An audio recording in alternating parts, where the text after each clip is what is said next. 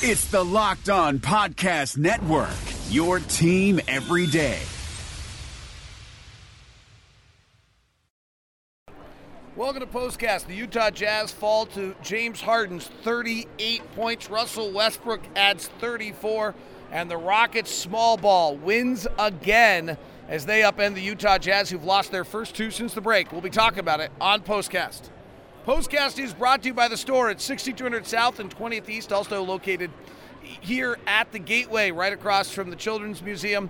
Go and get all your needs downtown or a hot lunch during the day at the Gateway store or at 6200 South and 20th East. I'm David Locke along with Ron Boone. The Utah Jazz have dropped their first two.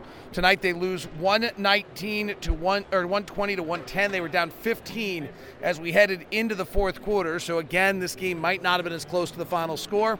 Ron, what's your thoughts on this one? My, my thought, my immediate thought is, is thinking about the Houston Rockets. They, this is a very good shooting basketball team. They have a lot of weapons, uh, and tonight up until the fourth quarter, it was Westbrook and Harden who were beating the Jazz. I mean, they were the two players that really got it going. As you mentioned during the broadcast, when both of those guys are off on the floor, and I think that was the second quarter, the Jazz outscored the, the, the Rockets 30 to 24 in that quarter, is because those guys were not on the floor, uh, and the Jazz, with, with their bench players, you know, made made a run. But you know, you just cannot falter or have a bad shooting night, uh, especially with the Jazz against a team like that.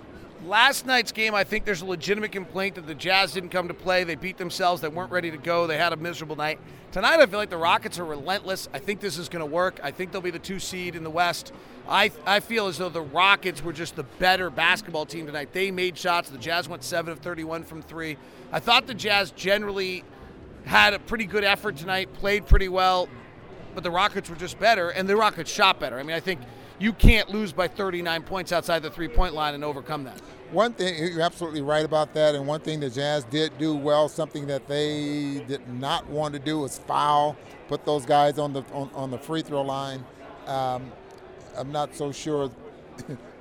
maybe that would have worked, fouling them and putting them on the free throw line, kept them from knocking down so many threes. Who knows? It's just hard to put together a game plan to defeat a team like this. And and Jazz experimented with the zone tonight. Um, I watched other teams play a zone against the Houston Rockets that were that was effective, uh, but the Jazz have not done it all season long, and they didn't stay in it long long enough, I think, for me to get a, a pretty good idea of whether or not it's going to work for them. NBA fan 24. Why were the Jazz able to get, or he really says he means the Rockets. Why were the Rockets able to get so many more three pointers than we are? I mean, this one's really simple, and and I'm not making a commentary of what's right or what's wrong. They're just committed to it. Yeah. It's incredible to watch them drive in the lane, have a wide open floater. They're not taking it and move it out. I don't know what the number is tonight, but they Russell Westbrook took 13 mid-range shots. I would guess the rest of the roster took one, maybe two, but I can't think of any of them.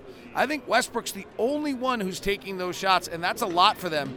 But they're just committed to it. They took 48 of their 92 shots as threes. They take 45% of their threes. It's it's remarkable to watch. They're willing to take contested threes that other people aren't willing to take, and they and, and in turn that that's why I mean they took 48 threes. We took 31. They're hugging to our shooters, and we're willing to take the other shots let's just face it, David. This this is they, have changed the game, uh, and and they changed the game as far as the number of threes that, that are taken during the course of a ball game. That started a couple of years ago. Now they're changing the game now with starting five, six, five guys out there on the floor and just spreading it out and and and just making you change your lineup in order to try to beat them, make you try to come up with gimmick type defense in order to slow them down. I remember a few years ago, and, and, I, and I think I pointed this out, that Mike D'Antoni said he doesn't worry about matching up to anyone in the NBA. You want to play us, you match up to us because we're going to play one way.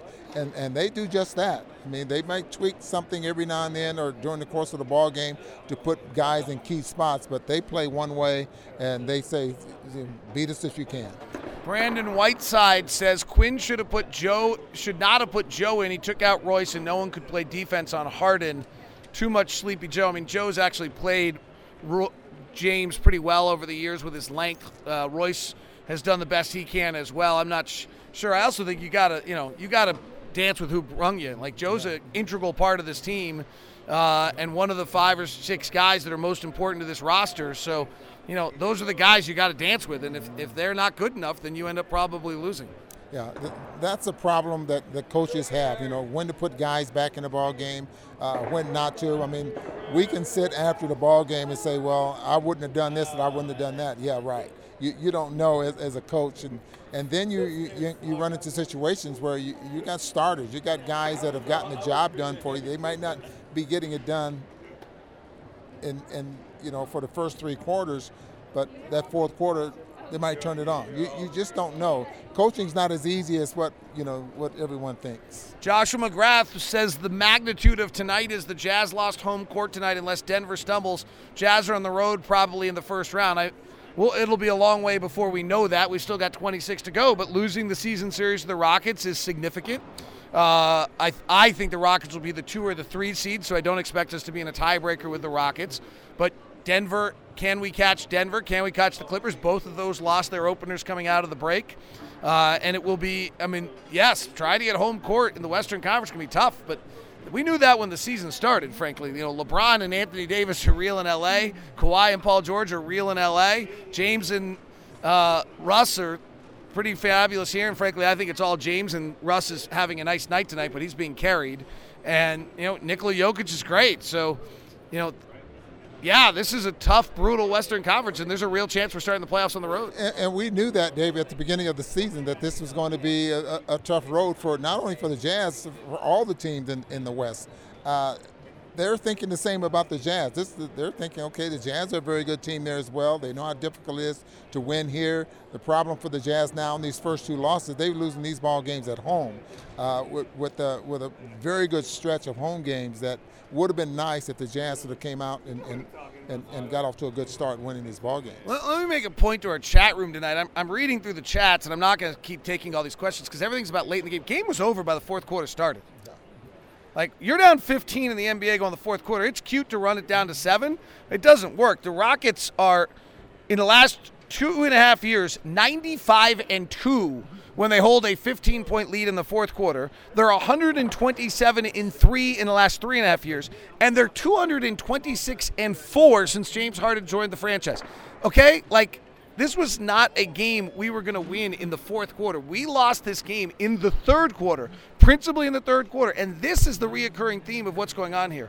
When we are not good enough defensively against the elite offensive teams, our offense can't keep up because it, what we have a hard our offense is predicated right now on getting the defensive rebound, getting out in advantage basketball, and we have these offensive slumps that are simultaneous to our defensive slump that are happening because we're taking the ball out of the net, and therefore when that happens, we end up down by 15. Can you repeat that? No. I didn't think so.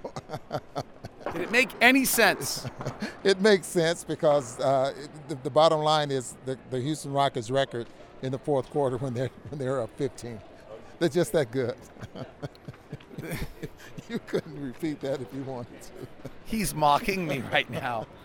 I'm in the midst of a two-game losing streak as the play-by-play announcer and being mocked. Can't do anything about it either, which is even worse. But it's true. You know, that's a, you're absolutely right. So, you know, what do you do? You got to give Houston a lot of credit because they are good. They are good. Much as you hate Russell Westbrook, he is good. And much as uh, you don't like the way James Harden plays, he's great. So it, it's. Let me say this about Russell Westbrook. He's inefficient. His team doesn't play very well when he's on the floor with him. Here's the essence and the most important part about Russell Westbrook. He has never had a teammate that doesn't play hard. Because he dictates that everyone plays at full steam all the time with his relentless energy and effort. And that carries him to wins. All right, that wraps us up. Ron's done with me. See ya. Rejecting the screen has been retweeted by Kobe, Dame Lillard, and Vince Carter. So it's fair to say you should give it a shot. I'm Noah Kozlov. And I'm Adam Stanko.